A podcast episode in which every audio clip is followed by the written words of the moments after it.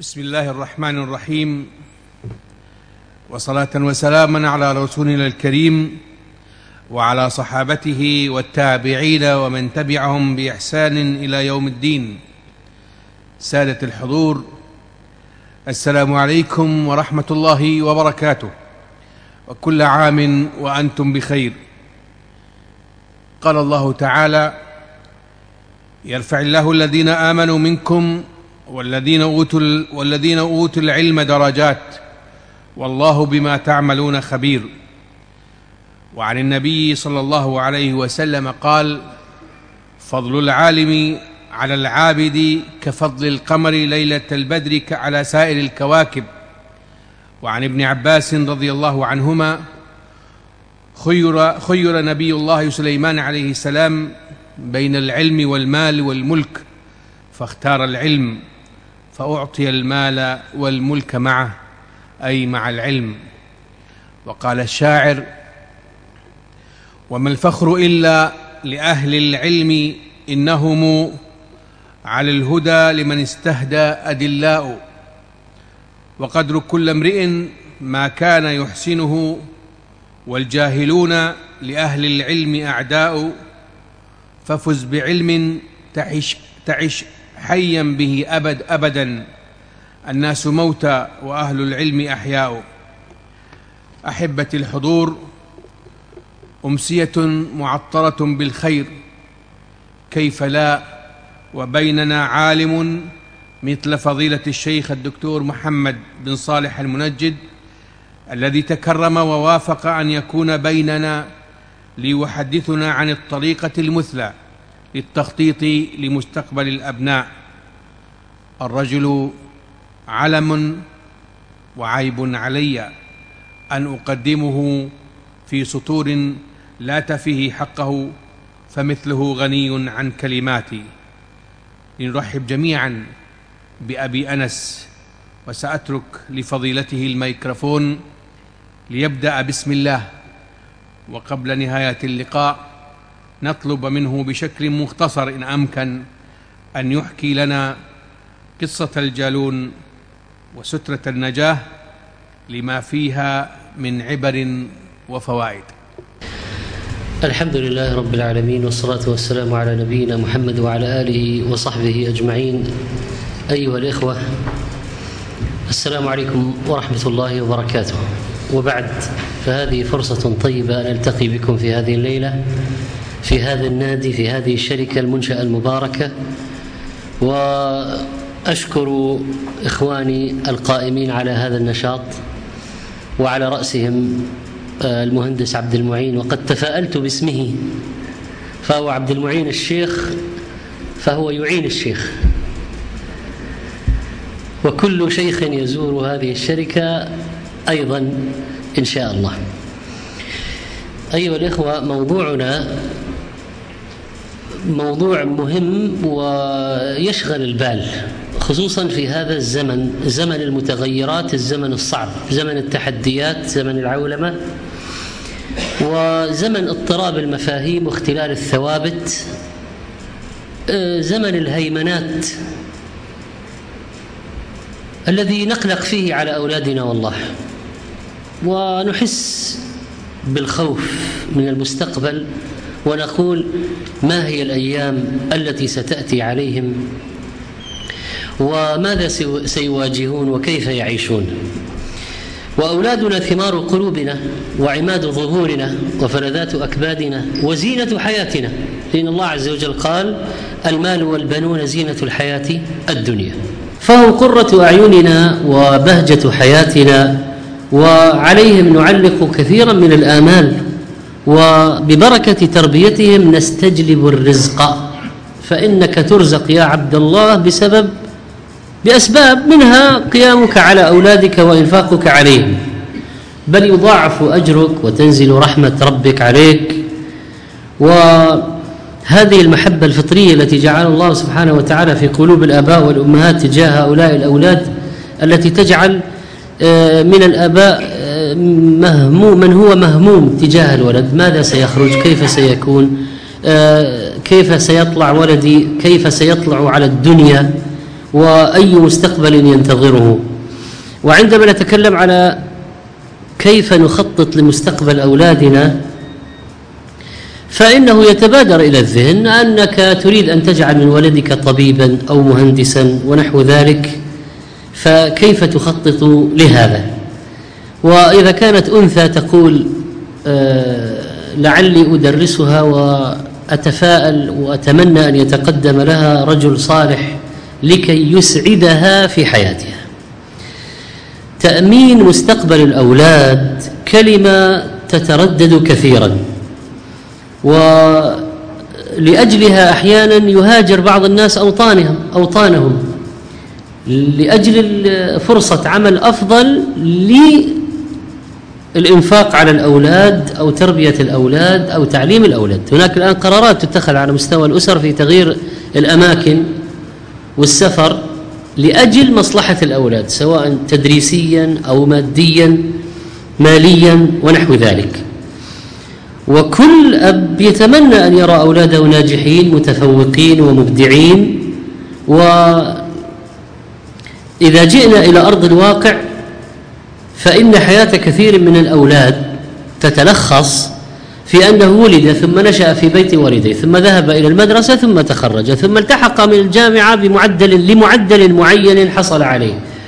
ثم تخرج من الجامعة فتوظف لفرصة صارت عنده ثم تزوج وبعد ذلك أنجب أولادا. كرر معهم نفس القصة التي حصلت له إلى أن رقد على فراش الموت فمات ثم دفن. وبقي أولاده ليعيشوا نفس القصة. فهل هذا هو المطلوب؟ قضية التخطيط لمستقبل الأولاد. التخطيط معروف في علم الإدارة أنه من أقوى العوامل الموصلة إلى المطلوب وتحقيق الأهداف وهي القاعدة العظيمة من قواعد النجاح. فلا نجاح بلا تخطيط. وتحقيق آه، الإنجازات هو ثمرة من ثمرات التخطيط. الأب إذا لم يخطط لأولاده حياتهم فإن الظروف فإن فإنه ربما يتولى التخطيط أناس آخرون. كما أننا الآن إذا ما تولينا تعليمهم هناك من سيتولى تعليم الأولاد. يعني الواقع الذي نحن فيه زمن العولمة ليست المسألة متروكة للأبوين أو للولد يختار ماذا يتعلم بل إن هنالك أشياء كثيرة تعلم بل إنها تزاحمك في تعليمك حتى لو أردت أن تعلم أنت فإن القنوات تعلم والشارع يعلم والمدرسة تعلم وكذلك الإنترنت يعلم والألعاب الإلكترونية تعلم وتغرس أشياء كثيرة في نفوس الأولاد.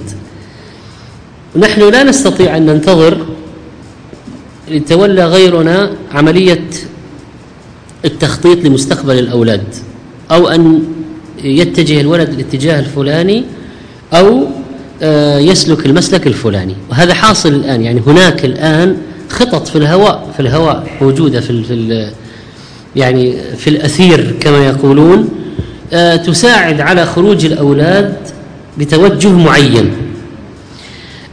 المسؤولية في يعني التخطيط للأولاد نابعة من قوله عليه الصلاة والسلام وإن لولدك عليك حقا. نابعة من قوله تعالى قبل ذلك قوا أنفسكم وأهليكم نارا وقودها الناس والحجارة. لما قال إن لولدك عليك حقا الحديث الذي راه مسلم معناه في تعليمه وتربيته وتأديبه وما يحتاج إليه. هذا الوصول بالأولاد عبر عملية التزكية والتربية والتعليم إلى قمة النجاح إنه شيء مضن وشاق. والتخطيط التربوي له أهمية كبيرة وخصوصا في عصرنا. هناك مؤسسات عالمية ضخمة تقوم في مجال التخطيط وبرامج التخطيط وإعداد الخبراء والخطط اللازمة ومراكز التدريب والأبحاث التخطيطية. والشيء عندما يبدأ من الصغر تكون له نتائج ضخمة في الكبر. وإذا أعطينا الأولاد هذا الاهتمام المطلوب فلا شك أننا سنجني ثماره بعد ذلك. يقول سال سيلفر وهو أحد الدكاترة الغربيين الحياة تكون أسهل عندما نخطط للمستقبل. وكثير من المشكلات التربوية يمكن أن نتجنبها بقليل من التخطيط السليم. وإننا لا نتحلى بذكاء أكثر من أولادنا ولكن يمكن أن نسبق شبابهم بتخطيط نفعله من أجلهم.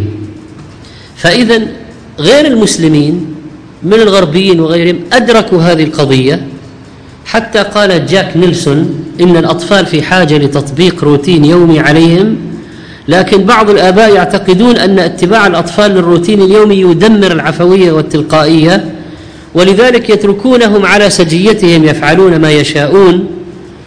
والمسألة خلطة بين التلقائية والإبداع العفوية من جهة وبين التخطيط والتوجيه والتربية من جهة أخرى. فعندما يكون لديك تخطيط مع ترك هامش حرية معين للولد ستكون النتيجة إيجابية وكبيرة جدا. التخطيط فيه فرصة للوقوف على السلبيات والإيجابيات. التخطيط يساعد الأسرة على تحقيق الأهداف. التخطيط يربط الأسرة بالأولويات التربوية. التخطيط يحقق أكبر قدر من آه، السعادة الأسرية إذا كان على وفق الكتاب والسنة طبعا. التخطيط ضد الفوضوية والإهدار. التخطيط ينمي الذهن والقدرات والطاقات. والتخطيط يحين يعين أو يؤدي إلى حياة أسهل كما قال ذلك الرجل. آه، في عام 1953 قام أحد الطلبة في جامعة أمريكية بإجراء استفتاء لخريجي الجامعات وزج لهم سؤالا واحدا هل لك أهداف محددة مكتوبة؟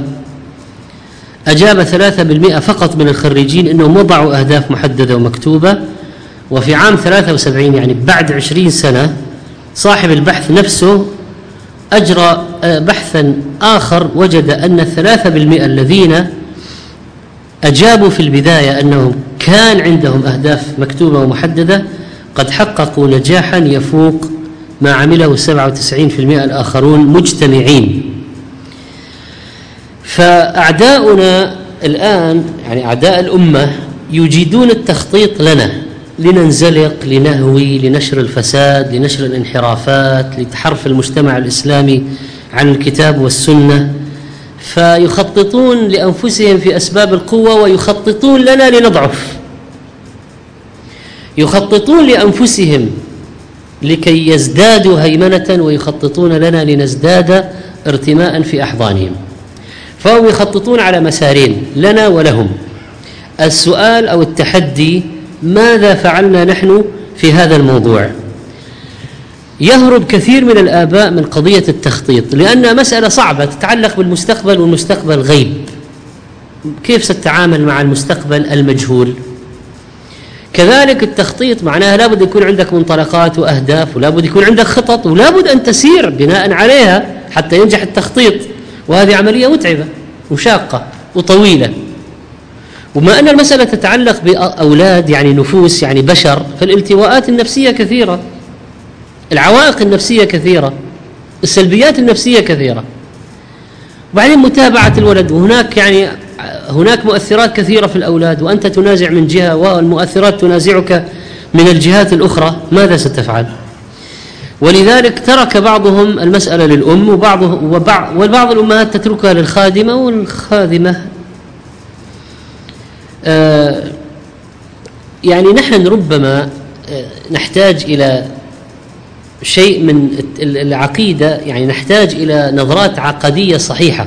يعني التخطيط يتعلق بالمستقبل المستقبل غيب ولا يعلم الغيب إلا الله. كيف نتعامل مع القضية هذه؟ وهل في تعارض؟ هل في مانع الواحد يخطط؟ حتى لو كان لا يعلم حتى ممكن الخطة تفشل حتى يمكن ما يعني يجري قضاء الله بالموت على من تخطط له. لكن أنت تؤجر على ما تعمل. ما في تعارض. نحتاج إلى نظرات شرعية في موضوع مثلا آه، يعني إنك لا تهدي من أحببت يمكن تخطط للولد ليكون صالحا فلا يكون كذلك. وولد نوح عليه السلام مثال على هذا. طيب هل يقال ما في داعي للتخطيط لأنه ممكن نتعب نتعب نتعب ما نحصل نتيجة؟ الجواب لا. لأن هناك أسباب الله جعلها في الكون لها السبب يؤدي إلى نتيجة. في الغالب حتى ما نقول مية في المية لأنه ما يمكن ما تجي إنك لا تهدي من أحببت أنت ترجو شيئا ويقع شيء آخر. لكن إذا ما في تخطيط أو ما في جهود الغالب أنه ستحدث انحرافات وضياع. ولذلك يقول ابن القيم رحمه الله من أهمل تعليم ولده ما ينفعه وتركه سدى فقد أساء إليه غاية الإساءة. وأكثر الأولاد إنما جاء فسادهم من قبل الآباء وإهمالهم لهم وترك تعليمهم فرائض الدين وسننه فأضاعوهم صغارا فلم ينتفعوا بأنفسهم ولم ينفعوا آباءهم كبارا هذا طبعا كتاب القيم تحفة المودود كتاب لطيف وجيد في الموضوع.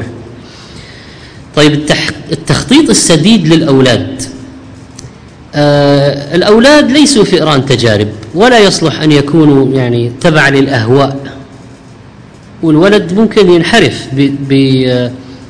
بأنماط فاشلة تطبق عليه. وكم من حياة أظلمت بسبب المخططات الفاشلة والضياع الذي سلكه أو الذي انتهجه بعض الآباء. التخطيط هذا نابع من الرعاية والمسؤولية كما ذكرنا والمسألة شرعية. يعني ليست قضية إدارية بحتة. أنا ما نتناول الآن نتكلم عن الموضوع من جهة إدارية بحتة. لا من جهة شرعية أيضا. لأن حديث كلكم راع وكلكم مسؤول عن رعيته يفيد الاهتمام بالمرعي عندك راعي ومرعي. الاهتمام بالمرعي يعني الاهتمام بالتخطيط له. وهو لما بدأ بالحديث بدأه عاما ثم فرع. لاحظ كلكم راع وكلكم مسؤول عن رعيته. الإمام راع ومسؤول عن رعيته. والرجل راع في أهله وهو مسؤول عن رعيته. والمرأة راعية في بيت زوجها. وولده وهي مسؤولة عن رعيتها. رواه البخاري. بدأ بالعام ثم فرع. تمثيل ليس في الباب ألطف منه ولا أجمع ولا أبلغ. فإنه أجمل ثم فصل وجاء بحرف التنبيه مكررا. ألا فكلكم راع وكلكم مسؤول عن رعيته. إذا هذه أمانات. تنطلق من مبدأ النصيحة الشرعية. أنا لما أخطط لك يا ولدي أنا ناصح لك. منطلق في تخطيطي من أجلك لمصلحتك ومن الأمانة الملقاة علي نحوك. وعملية التخطيط للأولاد لا شك أنها تبدأ قبل خلق الولد أصلا. فإن قال قائل كيف ذلك؟ فنقول إن النبي عليه الصلاة والسلام أوصى باختيار المرأة الصالحة. واختيار المرأة الصالحة هو تخطيط لمستقبل الولد مبكر جدا ولما قال تنكح المرأة لأربع لمالها ولحسبها وجمالها ولدينها فاظهر بذات الدين تربت يداك. هذا يرشد الزوج إلى اختيار أرباب الديانات والمروءات وأن يكون مطمح نظر أصحاب المروءات والديانات أصلا إلى من يكافئهم من دينة وصاحبة مروءة. والنبي صلى الله عليه وسلم اختار لنا الأفضل. وتخيروا لنطفكم وأنكحوا وانكحوا الأكفاء وأنكحوا إليهم. معناها طلب ما هو أزكى في المناكح. دين صلاح نسب. وقضية من ترضون دينه وخلقه تخطيط من جهة المرأة. يعني ولي المرأة يخطط لأولادها يعني لأحفاده منها عن طريق إذا خطب إليكم من ترضون دينه وخلقه فزوجوه. لأن إذا ما حصل فساد عريض والفساد العريض أن يأتي أولاد عاقون طالحون. أشار العلماء إلى مسألة عدم تزوج الحمقاء. قال العلماء يستحب أن تكون المرأة التي تختار للنكاح وافرة العقل. حسنة الخلق ويجتنب الحمقاء وسيئة الخلق لأن النكاح يراد للعشرة الدائمة. يعني ما هي علاقة مؤقتة؟ كان صبرنا عليه لو طلع ولا يطيب العيش معها ولأنها قد تحمل منه فينتقل ذلك يعني الحمق يعني قلة العقل يعني الطيش السفة إلى الولد. وقد قيل اجتنبوا الحمقاء فإن ولدها ضياع وصحبتها بلاء. فإن ولدها ضياع وصحبتها بلاء. وهذا من كتب أهل الفقه يعني هذا ما هو موجود في كتب الأد... فقط في كتب الأدب هذا موجود في فتح القدير في فقه الحنفية بن بن عابدين إلى آخره في الموسوعة. جاء أن عمر رضي الله عنه وكذلك العمر عمر بن الخطاب عمر بن عبد العزيز نقل عنهما أنهما قالا اللبن يشتبه فلا تستقي من يهودية ولا نصرانية ولا زانية. هذا الكلام في المغني لابن قدامة. قال ويكره رضاع لبن الحمقاء كي لا يشبهها الطفل في الحمق. يعني في أشياء تسري مع اللبن. وفي أشياء تسري في الجينات الوراثية طبعا مع النسب. فمن ناحية النسب ومن ناحية الرضاع هناك تخطيط. ومسألة منطلق التخطيط في في الأولاد من يعني قلنا اختيار الزوجين وبعدها صلاح الزوجين في نفسيهما لأن الله أشار إلى هذا فقال وليخشى الذين وليخشى الذين لو تركوا من خلفهم ذرية ضعافا خافوا عليهم فليتقوا الله وليقولوا قولا سديدا. يعني إذا عندك ذرية تخاف عليها أصلح نفسك يعني أن الله يحفظهم بصلاحك. ألم يقل في سورة الكهف وأما الجدار فكان لغلامين يتيمين في المدينة وكان تحته كنز لهما. طيب المستقبل للأولاد أن يحفظ المال.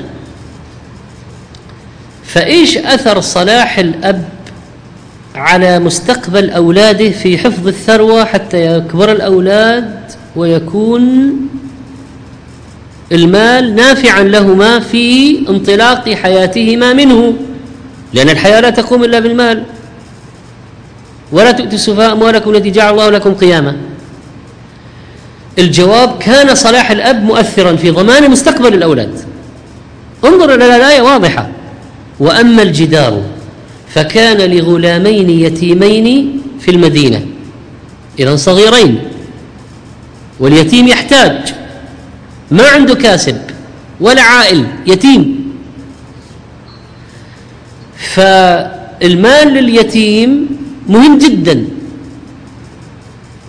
وأما الجدار فكان لغلامين يتيمين في المدينة وكان تحته كنز لهما. وكان أبوهما صالحا. فأراد ربك أن يبلغا أشدهما مستقبل ويستخرج كنزهما مستقبل. ولذلك قال الخضر وما فعلت عن أمري؟ هذا من الله. إذا ضمن الله لمستقبل الأولاد ضمن الله مستقبل اليتيمين بصلاح أبويهما. ما ضاعت الثروة. كان ممكن أي واحد يأخذ المال وينهبه. كان ممكن الجدار يسقط ويعثر أي واحد على المال ويأخذه. ولكن وكان أبوهما صالحا. فهذا منطلق آخر في التخطيط. يعني لما قلنا اختيار الزوجين اختيار الأبوين ثم صلاح الأبوين. طيب مسألة العناية الصحية منذ الصغر والتربية على النجابة والشهامة وقوة العزيمة وإلى آخره وحتى كان العرب يعرفون هذا ويرسلون أولادهم إلى البادية. ليه؟ في حديث رواه أحمد مرفوع النبي عليه الصلاة والسلام ورواه سلمة بن الأكوع. قال عليه الصلاة والسلام أبدوا يا أسلم فتنسموا الرياح واسكنوا الشعاب. ابدوا يعني الخروج للبادية. فتنسموا الرياح الجو النقي. واسكنوا الشعاب. تعود على الحياة خلينا نقول اليوم الفطرية. لأن ترى اليوم نحن نسمع الحياة الفطرية راحت. يعني كل أكلنا صناعي. والكهرباء سهرتنا فنضيع الفجر والصباح البركة. والهرمونات داخلة في في المزروعات والأطعمة والمدري إيش وكل شيء. يعني حتى ما في يعني ما فقدنا الفطرية فقدنا الفطرية في أشياء كثيرة في في نمط الحياة. فصارت حياتنا صناعية في كثير من الأحيان. والعودة للفطرية ليس المقصود بها ترك المخترعات لا ولا ترك أسباب التقدم. لا. ولكن المحافظة والجمع بين منتجات المدنية الحديثة والإبقاء يعني عوامل تساعدنا على الإبقاء على الفطرية.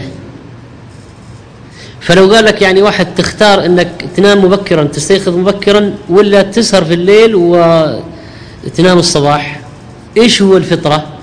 يعني الذي جعل الليل جعل لنا الليل لباسا جعل لنا النهار معاشا. هذه هي الفطرة الفطرية. طيب؟ تاكل مأكولات طبيعية ولا مثلا فيها يعني أشياء آه، صناعية؟ الأشياء الطبيعية المرعى الطبيعي النبات الطبيعي الهواء الطبيعي. ترى إحنا يعني أفسدت فينا المدنية الحديثة أشياء كثيرة في صحتنا في لغتنا في حياتنا. طعم الأشياء ما عاد مثل أول ترى. يعني أنا مؤكد إنه أجدادنا كانوا يستطعمون اللحم ويستطيبون الخضروات أكثر منا نحن اليوم.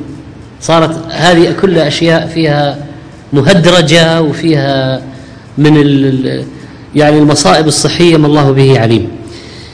لما قال ابدوا يا أسلم تنسموا الرياح واسكنوا الشعاب يعني أراد انه الإنسان ينزع إلى فطرته. هم أو ناس كانوا ساكنين في مكة والمدينة ومع ذلك كانوا يطلعوا لبرا البادية. كانوا اذا في قضية التخطيط لصحة الأولاد يخرجونهم إلى تلك التلاع ويعني يبدون بهم إلى الأماكن المفتوحة. تنشأ الأجساد قوية بهواء صحي الألفاظ طبعا اللغة السليمة. آه، التخطيط لصلاح الولد. قالت امرأة عمران ربي إني نذرت لك ما في بطني محررة. ترى هذا تخطيط في تخطيط هذه الآية فيها تخطيط لمستقبل الولد. هي الآن حامل وكانت ترجو أن يكون ذكرا. وكان من عبادات بني إسرائيل في ذلك الزمان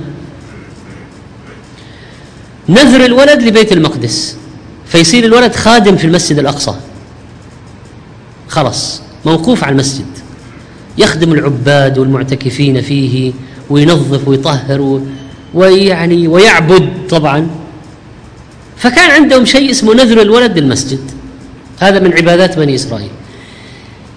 هي أرادت أن يكون ولدها هكذا. فقالت ربي إني نذرت لك ما في بطني نذرته ما في بطني محررا فتقبل مني.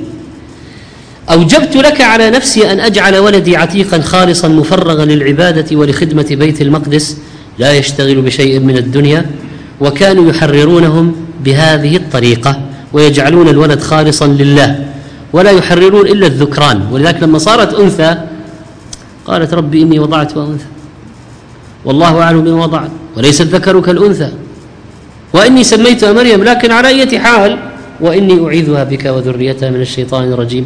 فتقبلها ربها بقبول حسن وأنبتها نباتا حسنا وكفلها زكريا. صلاح امرأة عمران مع الأدعية هذا كان له أثر في التخطيط لمستقبل البنت وكفلها زكريا. وجعل الله جعلها الله عند واحد أمين كيف لا وهو نبي الله زكريا؟ حتى زكريا نفسه في التخطيط للمستقبل إيش كان يتمنى؟ فهب لي من لدنك وليا يرثني ويرث من آل يعقوب. مو بس أعطيني ولد. يريد ولد يكون له شأن في المستقبل. فماذا يريد الولد لأي شيء؟ ليستمتع به فقط؟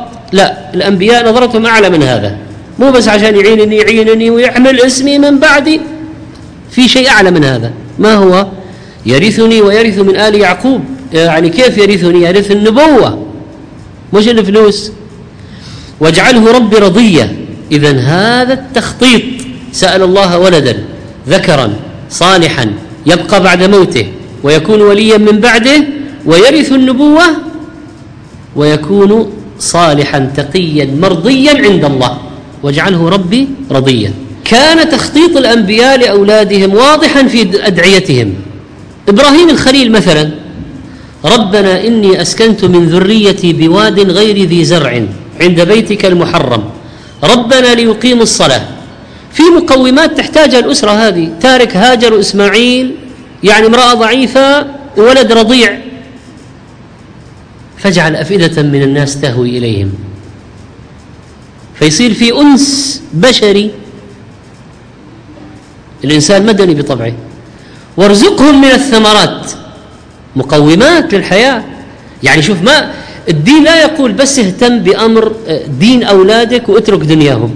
لا إبراهيم الخليل قال فاجعل أفئدة من الناس تهوي إليهم فيكون في يعيشون في مجتمع من البشر في حماية في رعاية في استئناس. بكرة الولد يكبر يتزوج منهم. جاءت جرهم تزوج منهم. وارزقهم من الثمرات. يعني حتى الولد حتى مستقبل الولد المعيشي وارزقهم من الثمرات. هذا تخطيط. أجاب الله دعاءه ورزقه بإسماعيل وجعل الأفئدة تهوي و يعني إبراهيم أدعية إبراهيم من يعني تستحق دراسة مستقلة. أدعية إبراهيم لذريته تحديدا اجعل لي مقيم الصلاة ومن ذريتي. قال إني جاعلك للناس إماما. قال ومن ذريتي. يكونوا أئمة أيضا. في تخطيط. في تخطيط. في نظرة بعيدة لمستقبل الولد. يرثني ويرث يرث النبوة. وجعل من مقيم الصلاة. وإماما للناس. ومن ذريتي. النبي صلى الله عليه وسلم علمنا أشياء في السنة أيضا. وتجلى إعداد الأجيال والتخطيط لمستقبلهم ويعني حتى من الأشياء التربوية التي أوصى بها النبي عليه الصلاة والسلام الأولاد لأجل مستقبل الأولاد. يعني مروا أبناءكم بالصلاة لسبع. مروا أبناء مروا أولادكم بالصلاة وهم أبناء سبع سنين. واضربوهم عليها وهم أبناء عشر وفرقوا بينهم في المضاجع. ليش يعني ليه؟ ليش الثواب والعقاب والوعظ وإلى آخره مروا؟ لأنه مروا فيها أساليب تربوية. مره بالاسلوب الترغيب وبالترهيب وبالقصه وبالحكمه وبالمثل يعني بجميع الوسائل. اذا ما اجدت بعدين ما ما في يعني عقوبة إلا بعد سن معينة. طيب ليش كل هذه الإجراءات لمستقبل الولد؟ إذا هو تعود الصلاة الآن مستقبلا هو مصلي. خلاص. قال العلماء غذي ولدك سبعا. وأدبه سبعا.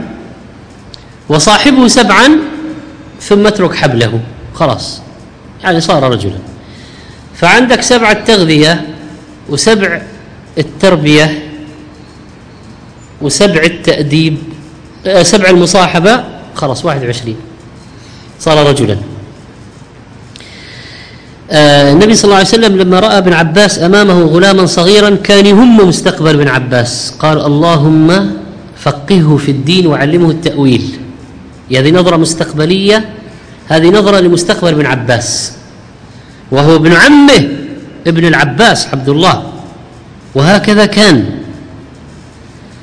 ولذلك ما جاء عمره عشر سنوات إلا قرأ المحكم. حتى عمر اهتم يعني الدعوة النبوية صار عمر يهتم بابن عباس فيدخله مع أشياخ بدر. وطبعا في مجلس عمر كان ابن عباس يتربى تربية عظيمة. كان الصحابة يصومون صبيانهم لأنهم يريدون ولدا في المستقبل طائعا لله متعود على العبادات. ما تصير العبادات جديدة عليه. كذلك يا إخوان كانت قضية مثلا الرجولة الفروسية يعني واضحة. شوف كلام عمر لما قال يعني آه، يقول أبو عثمان جاءنا كتاب عمر ونحن بأذربيجان. أما بعد فاتزروا وانتعلوا. وارموا بالخفاف وعليكم بلباس أبيكم إسماعيل وإياكم والتنعم اللي هو الترف. يعني لا تغرقوا في الترف. نحن اليوم غرقنا في الترف. أي شيء نبغى ريموت لو أي حاجة بس. شغل مكيف ما في داعي تروح لهناك. مشوار للزر بالريموت. جيب الستارة بالريموت. أي شيء بالريموت. نبغى ما خلاص بس أنت جالس بس كذا عصر الأزرار. وإياكم والتنعم قال وزي العجم. يعني خلي يعني أن تكون لكم شخصية مستقلة في ملابسكم تظهر فاتركوا زي الأعاجم وخذوا بلباس آبائكم وأجدادكم خذوا ب يعني ما يظهر شخصياتكم. وقال تمعددوا يعني انتسبوا إلى معد بن عدنان واخشوشنوا يعني النعم لا تدوم. قال وانزوا يعني ثبوا على الخيل وثبا. فكان من الأشياء اللي يعني مهمة بالنسبة للأولاد المسلمين الأوائل إنه كيف يركب على الخيل وهي تجري وكيف ينزل منها عن منها وهي كذلك. في يثب وثبا على الخيل. يعني وهي تعدو يتعلم كيف يجري بجانبها ويثب عليها وهي تعدو. هذا يعتبر عندهم من الأشياء يعني الأساسية في مسألة يعني رياضة الولد التربية البدنية للولد التربية البدنية للولد. وهذه طبعا قضية يعني واضحة الأثر. وكذلك نرى أن يعني قوله واخلولقوا يعني ما مو دائما لازم تلبس أفخر الثياب. طيب التخطيط المستقبلي المالي هل له أثر في الكتاب والسنة؟ نعم لما أراد سعد أن يتصدق بماله وهو مريض قال إنك أن تذر ورثتك أغنياء خير من أن تذرهم إيش؟ عالة يتكففون الناس هذا ما هو من التخطيط المالي لمستقبل الأولاد؟ ولذلك العلماء قالوا إن يعني ابن عباس قال وددت أن الناس غضوا من الثلث إلى الربع يعني في الوصية بدل ما يوصي بالثلث يوصي بالربع من أجل الأولاد. مسألة غرس العقيدة والتوحيد هذه سيكون لها أثر كبير في المستقبل. تحبيب العلم الشرعي إليهم حلقات حفظ القرآن هذه سيكون لها أثر كبير في المستقبل. شحن الأولاد بالقصص عن تاريخهم ودينهم وأنبياء الله والشخصيات العظيمة لها أثر كبير في نفوسهم. تعليم الأولاد الآداب أدب الكلام أدب السلام أدب العطاس أدب الدخول أدب الخروج أدب الطعام أدب العطاس أدب التثاؤب. أدب أدب الآداب كثيرة. وآداب النوم وآداب وآداب. هذه يعني كان بعض العلماء يعني بعض الطلاب يصحب العلماء لأجل الآداب فقط. هذه الأخلاق اليوم المفقودة هذه الآن ما نجده ما نعانيه اليوم من بين قوسين وقاحه بعض الأولاد آه، دلع وميوعة بعض الأولاد. ما ما كان في تربية على قضية الآداب لأن الأدب هذا يخلي الولد له شخصية. لما قال معاوية لعمر بن سعيد الصغير قال وهو صبي قال إلى من أوصى بك أبوك؟ قال أبي ما أوصى بي إلى أحد. أبي أوصى إلي. أنا ما أحتاج واحد وصي علي. ما هو أوصى بي؟ أوصى إلي. قال أنت آه، لا تفعل كذا وكذا وافعل كذا وافعل.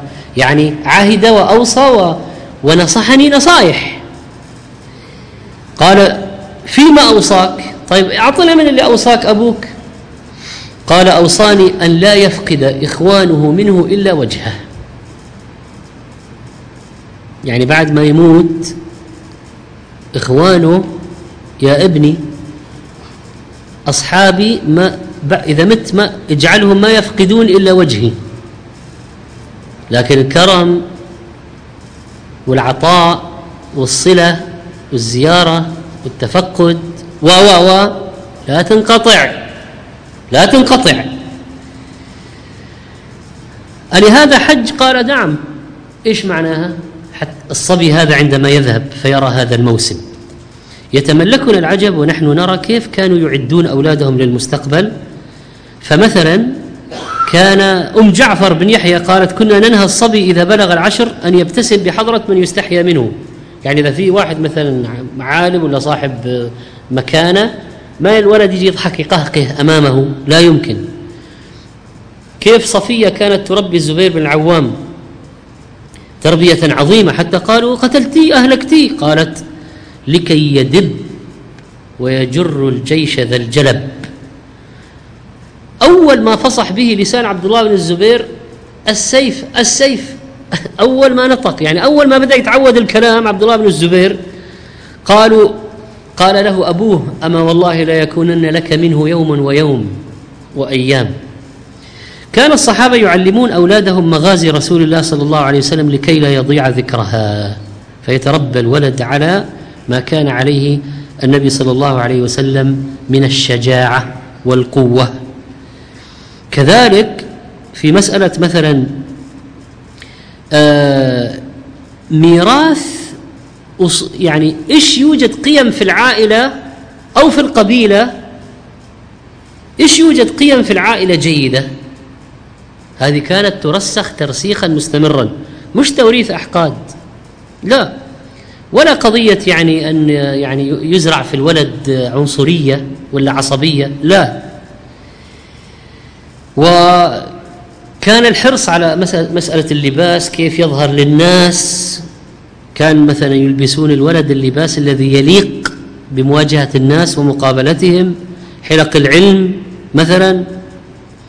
رأى المفضل بن زيد ابن أعرابية فأعجب بمنظره فسألها قالت إذا أتم خمس سنوات أسلمته إلى المؤدب فحفظ القرآن فتلاه وعلمه الشعر فرواه ورغبه في مفاخرة قومه وطلب مآثر آبائه وأجداده فإذا بلغ الحلم حملته على أعناق الخيل فتمرس وتفرس ولبس السلاح ومشى بين بيوت الحي وأصغى إلى صوت الصارخ. يعني إذا في واحد يطلب نجدة لا يمكن يتركه.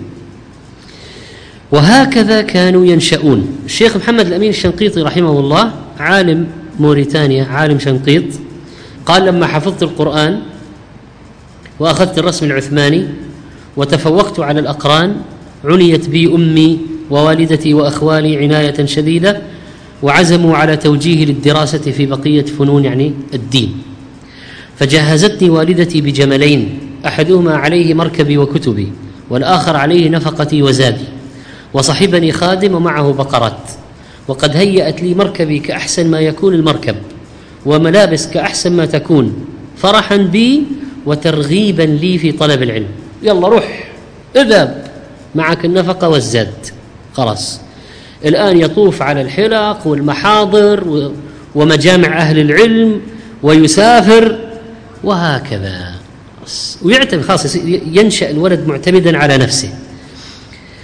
التخطيط عموما يقوم على ثلاث ركائز. اولا تحديد الهدف حتى لا يكون عملية ضياع كالذي يكون كربان في سفينة لا يدري أين تتوجه. ثانيا الزمن تحقيق المدة الزمنية حتى لا يكون هناك انفلات. وهذه التي يسمونها خطة طويلة الأجل يعني آه، يقولون خطه قصيرة الأجل من واحد إلى ثلاث سنوات متوسطة من ثلاثة إلى ستة طويلة الأجل من ستة إلى عشرة إلى عشرين. آه ثالثا الوسائل والطرق الموصلة لتحقيق الأهداف. هذه الأمور ينبغي أن توضع في البال وليس في البال توك في البال. لابد أن يكون هناك بالنسبة للتخطيط واقعية ومرونة وشمولية. ثلاث عناصر مهمة في التخطيط. أو ثلاث صفات. قلنا العناصر ذكرناها. الصفات واقعية ومرونة وشمولية. لأنه في بعض الخطط خيال. يعني ما يمكن تحقيقها.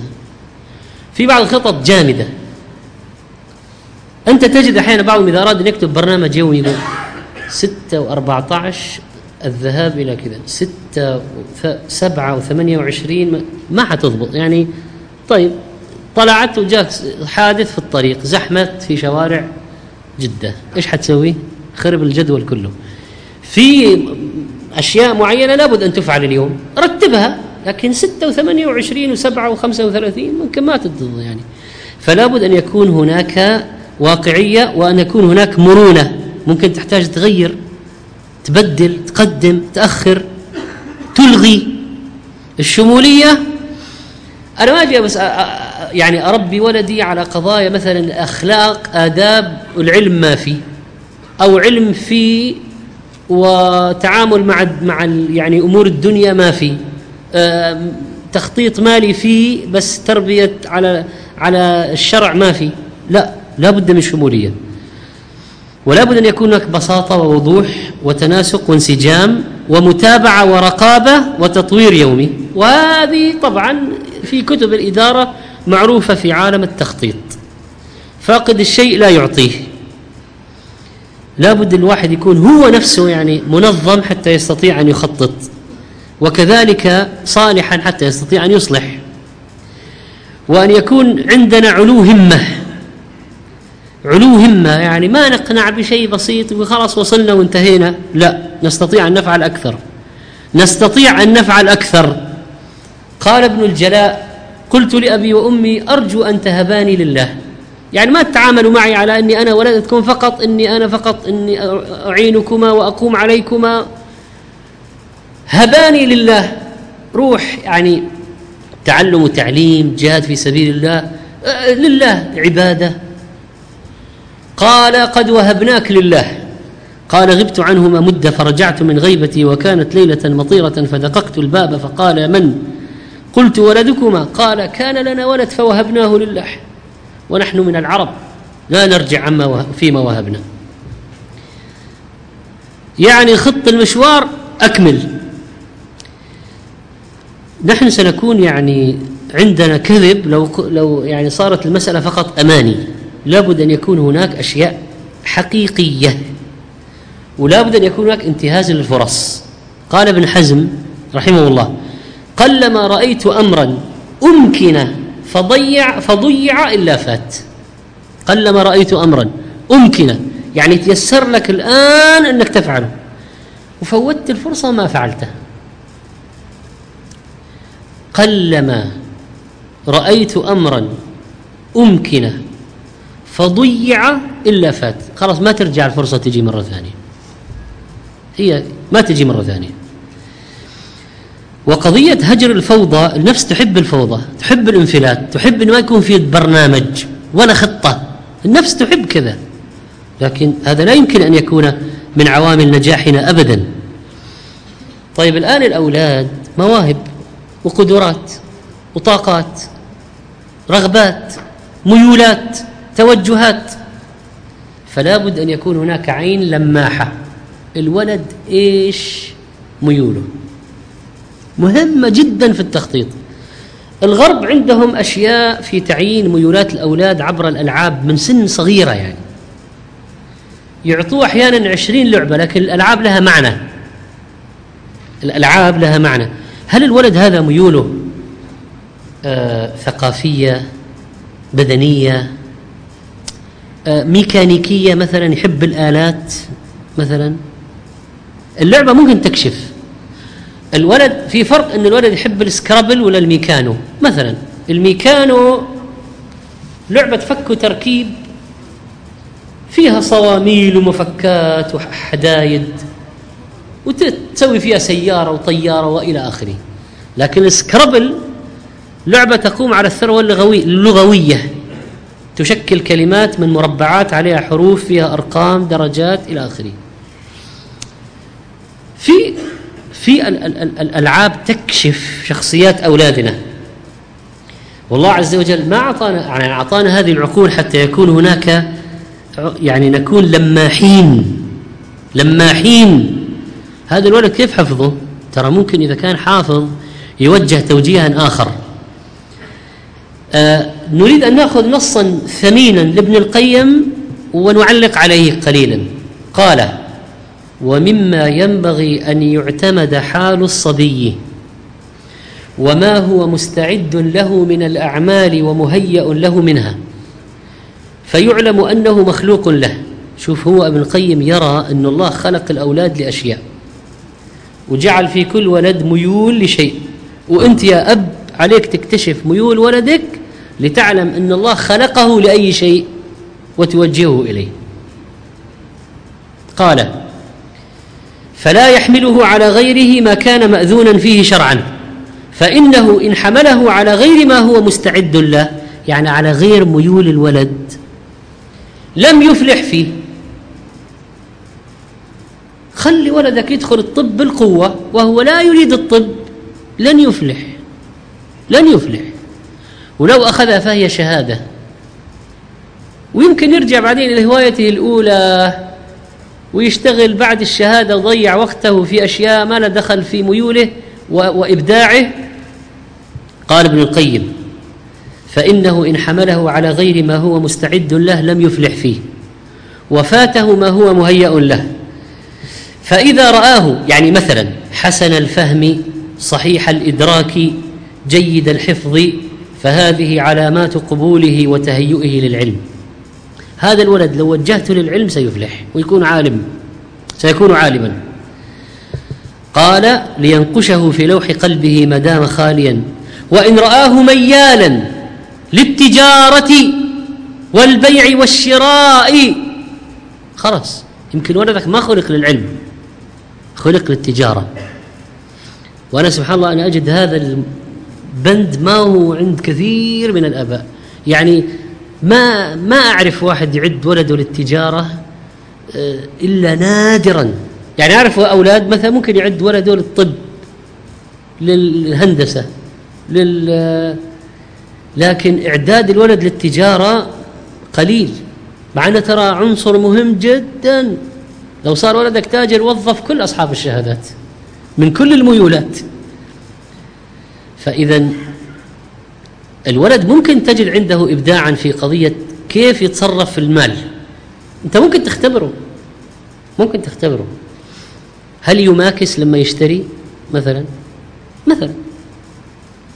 ينضحك عليه يجي واحد يقول له هذا خمس خمسة خمسين خمسة جديدة أعطيني خمسة جديدة خذ هذه. يعني. كلها ريالات جديدة. هات هذه مية القديمة هذه التعبات هات. كذلك قال ابن القيم أو لأي صنعة مباحة فليمكنه منها فكل ميسر لما خلق له. من زمان كانت الصناعات مهمة قضية زراعة حدادة كذا لأنه هي, هي خلاص تعلم صنعة تكفيه. الآن آه، الآن ممكن تكون الصنعة programming ممكن تكون الصنعة animation 3D 2D ممكن تكون الصنعة interior design ممكن يعني ممكن تكون الصنعة شيء يمارس بالأجهزة والآلات العصرية. فإذا هذه قضية مهمة في التخطيط لمستقبل الأولاد. ويظهر فيها أن آه، المجتمع الإسلامي متكامل. يعني في صحابة علماء وفقهاء وفي صحابة قادة عسكريين وفي صحابة تجار وفي صحابة صنايعية. فرأى الحنفية من بني حنيفة. كيف يخلط خلطة الطين؟ فأعجبه يعني خلط الطين. فقال دعوا الحنفية والطين في بناء مسجد. ففي في الخلطة في الخلطة هو في الخلطة ماهر. فإذا في صحابة صنايعية. أمر امرأة أن تأمر غلامها أن أن يصنع له منبرا لأنه كان نجارا مثلا. ذهب إلى أبي القيم الحداد. إذا في في الصحابة أصحاب مهن كان يحتاجها المجتمع. يوجد في تكامل وهذا ما نحتاجه اليوم في المجتمع المسلم. ساعد ولدك على الاختيار الصحيح. عن العتبي أن أول ما استبين من عمر بن عبد العزيز أن أباه ولي مصر وهو حديث السن يعني عمر يشك في بلوغه فأراد إخراجه فقال يا أبتي أو غير ذلك؟ يعني ولد طلب من أبيه لعله أن يكون أنفع لي ولك. ترحلني إلى المدينة فأقعد إلى فقهاء أهلها وأتأدب بآدابهم. فوجهه إلى المدينة فاشتهر عمر بن عبد العزيز بالعلم والعقل مع حداثة سنه. قال الضحاك بن عثمان الخزامي كان أبوه قد جعله عند صالح بن كيسان يؤدبه فلما حج أبوه اجتاز به في المدينة أبو عمر بن عبد العزيز. فسأله عنه قال كيف ولدي؟ قال ما خبرت أحدا الله أعظم في صدره من هذا الغلام. يعني ولدك الآن صار في خشية الله صار شيئا عظيما. أبو جعفر الطبري قال حفظت القرآن عمري سبع سنوات وصليت بالناس إماما عمري ثمان سنين. ليه؟ كتبت الحديث عمري تسع سنين. ورأى لي أبي في النوم أنني بين يدي رسول الله صلى الله عليه وسلم وعندي مخلاة مملوءة حجارا حجارة وأنا أرمي بين يدي بالحجر. سأل المعبر قال إن كبر نصح في دينه وذب عن شريعة محمد صلى الله عليه وسلم. فحرص أبي على معونتي في طلب العلم. طيب الآن استكشاف المواهب يعقبها عملية تنمية المواهب وهذه مسألة مهمة جدا للتخطيط لمستقبل الأولاد وقضية المواهب وتنمية المواهب الآن عليها طبعا دراسات وكلام كثير ولجان ومؤسسات تعمل لكن القضية في تأسيسها وأن لا تكون مسألة يعني شكليات أو رسميات أو يعني محدود. والله عندنا لجنة مواهب فعلتوها عممتوها ولا هي قضية فخرية. هذه مسألة مهمة لأن هؤلاء النوابغ هم الذين يصنعون مستقبل الأمة. مراعاة الفروق بين الذكور والإناث حاجة مهمة جدا. والنساء إعدادهن للأمومة من الصغر في قضية الألعاب. من الصغر. تنمية روح الأمومة في نفس البنت. هذا تخطيط للمستقبل. وليش أباحت الشريعة لعب البنات ليه تنميه لغريزة الأمومة في نفس البنت؟ هل يمكن أن تحكي عن كتاب بوصف ممتع مثلا لأولادك وهم على الطعام؟ أيها الإخوة تخطيط المستقبل لا ينافي التوكل على الله. هذه مسألة مهمة جدا. ليش؟ لأن التخطيط المستقبل أخذ بالأسباب. اثنين آه لله الأمر من قبل ومن بعد. يعني أنت ممكن تعمل وتعمل وتخطط وتشتغل وتلمح المواهب وتستكشف وتنمي وتوجه ولكن نحن نؤمن وما تشاءون إلا أن يشاء الله ولذلك لازم تلجأ إلى الله بالدعاء لأنه ممكن تخطيطك من غير لجوء إلى الله ما يطلع نتيجة. ثم لو جاءت بالأخير الأمور على غير ما تشتهي يكفيك أنك بذلت الأسباب. خلاص. يعني نوح عليه السلام ابتلي بولده في الأخير قال سآوي لجبل يعصمني من الماء. حاول في إلى آخر لحظة لا عاصم اليوم من أمر الله إلا من رحم بس ما في فائدة. ما في فائدة. آه لا أريد أن أستمر أكثر من هذا أكتفي بهذا القدر.